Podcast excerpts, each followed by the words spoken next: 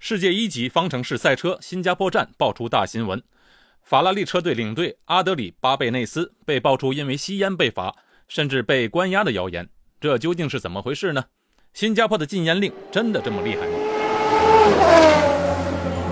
We head to Southeast Asia and Singapore for round 15 of the 2016 World Championship. The Marina Bay Street Circuit was the host to Formula One's first night race, where lanterns line the grandstand and cars glisten beneath the bright lights of the city's futuristic skyline.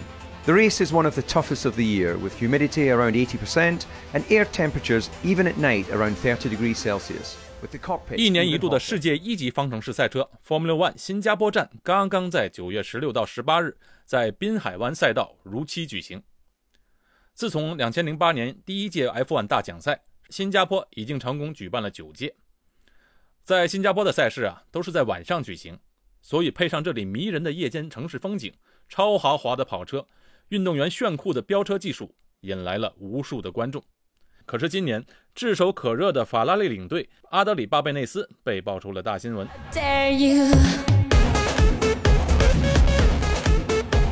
有报道说他在新加坡一条街道公共场合吸烟，过后呢乱扔烟头，被当场抓到。阿德里在看守所被关押了六个小时。最终缴纳一千元新币的罚款，才重获自由。当然，事后证明根本就没有这回事。为什么这个谣言会发生在这里呢？那也是因为新加坡的法律之严厉，在全世界是出名的。这个享誉盛名的花园城市，对于破坏环境和公共纪律的行为是零容忍。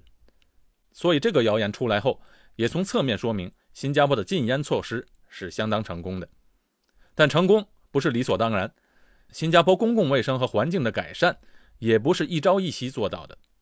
我今天就给大家简单介绍一下新加坡的禁烟历程。我的好兄弟，就和我一起戒烟吧。伤害身体有口臭，烧钱治病也不值得。烟民呢是最不应该来新加坡的，因为这里的香烟太贵了。现在一包香烟二十支的。卖十四元新币，乘以五就是七十块人民币，合着三块五毛人民币一支。所以每天抽一包烟的话，一天七十，十天七百，三十天就是两千一百人民币。其实也可以说啊，新加坡应该是烟民的首选之地，因为很多人到这儿都把烟给戒了，实在是太贵了。那你说新加坡的香烟贵，我从国外带过来行不行啊？哎，绝对不行。以前你从海关进来啊，好像还可以带少于二十支的香烟，就是可以带进来一包打开的香烟，里面最多十九支。但是后来啊，又有一个问题，因为马来西亚每天大概有二十万人来新加坡上班，早上进来，晚上回去，哎，这就有点像深圳和香港。如果每天来上班的人带进来不到一包烟，也够抽了。所以后来啊，这个特例也不允许了。你想啊，新加坡就是为了打造成一个无烟城市，故意要把香烟价钱弄到特别的贵，让你抽着心疼，把烟戒了才好呢。当然，香烟贵啊，不是说卖烟的利润高，是政府加了很高的税在里面。在新加坡很少看到有人吸烟，就连外来打工的人啊，吸烟的人都很少。有一个星期天啊，我路过一个劳工宿舍，那天工友们都休息。所以他们就坐在大门口闲聊，一眼看过去，差不多有啊四五十人，有国内来的，也有印度来的。我那天还特别观察了一下，这么多人在那里，还竟然没有一个人抽烟。那边可不是禁烟区，竟然一个人抽烟的都没有，看来真是舍不得抽。我估计这个情景在国内应该很少能见到。新加坡抽烟的人少。现在能抽烟的地方，就更少了。我来新加坡十多年，就亲眼看着，政府每隔一两年都会做两件事，一个是让香烟的价钱稳步增长，另外一个就是颁布的禁烟区也不断的增加。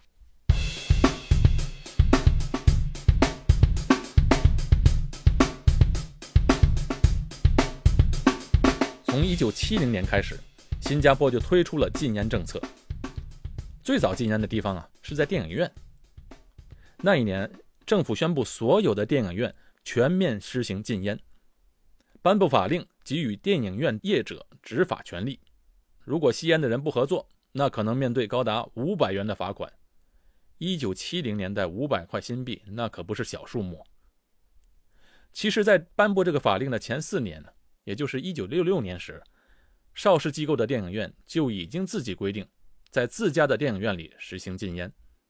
邵氏机构就是邵逸夫创办的电影院的集团，现在在新加坡还有。到一九七四年，禁烟令扩大到公共汽车、巴士上，巴士司机和检票员如果看到有人吸烟，当场可以令其下车，或者罚款五百块。到了一九八二年到一九九二年这十年间，更多的室内公共场所也逐步的禁烟，这就包括了游乐中心、医院、快餐店。室内娱乐场所以及有冷气的百货商店、图书馆、法院，经过这十年的努力啊，吸烟者逐步减少。到一九九二年，有百分之八十二的新加坡人是非吸烟者。从一九九四年，禁烟区扩大到了办公室、厂房、私人住宅区和大厦内的公共场所。新的法令下，工厂的经理也必须负起劝请员工不吸烟的任务。必须在本身所管辖的范围内张贴足够的禁烟告示。政府规定，禁烟告示必须有 “by law”，就是法律规定的字样。罚款顶线也提高了，触犯者罚款可以达到一千块。从一九九五年开始，只要有人排队的公共场所就不能抽烟了。规定，凡是有两人以上的排队的地方，以及所有的地下人行道，都不可以抽烟。两千零五年开始，所有的公共游泳池、户外的体育馆、民众俱乐部、公共厕所也开始禁烟。两千零六年到两千零七年，所有的咖啡店、小贩中心和娱乐场所都不可以抽烟。比起其他的地方，在咖啡店实行禁烟，遇到了不少的阻力，因为所谓的咖啡店不是指像星巴克那样的地方。本地的咖啡店其实就是新加坡人每天吃饭的地方。新加坡人很少在家做饭，呃，每个小区附近都会有一个咖啡店，里边有各式各样的摊位。通常新加坡人吃饭，一家大小都会在这里用餐，而且平时朋友们在一起聊天，在家里不方便的话，都喜欢去咖啡店喝啤酒聊天，所以就遇到了很大的阻力。因为咖啡店的工商联合会啊，就曾经促请当局考虑。全面禁烟令可能对咖啡店的生意造成影响，所以新加坡虽然整体上禁烟，但当局允许餐饮业者把百分之二十的户外用餐区划为吸烟区。从两千零九年开始，政府宣布在更多的室内场所禁烟。这时候的新加坡，禁烟的地区几乎已经涵盖了所有的室内场所，所以这一年开始标签都换了，以前的告示只标注哪个地方不可以吸烟。这时候开始，只标注哪些地方允许吸烟。二零一三年开始，住宅区的公共空间也不能吸烟喽。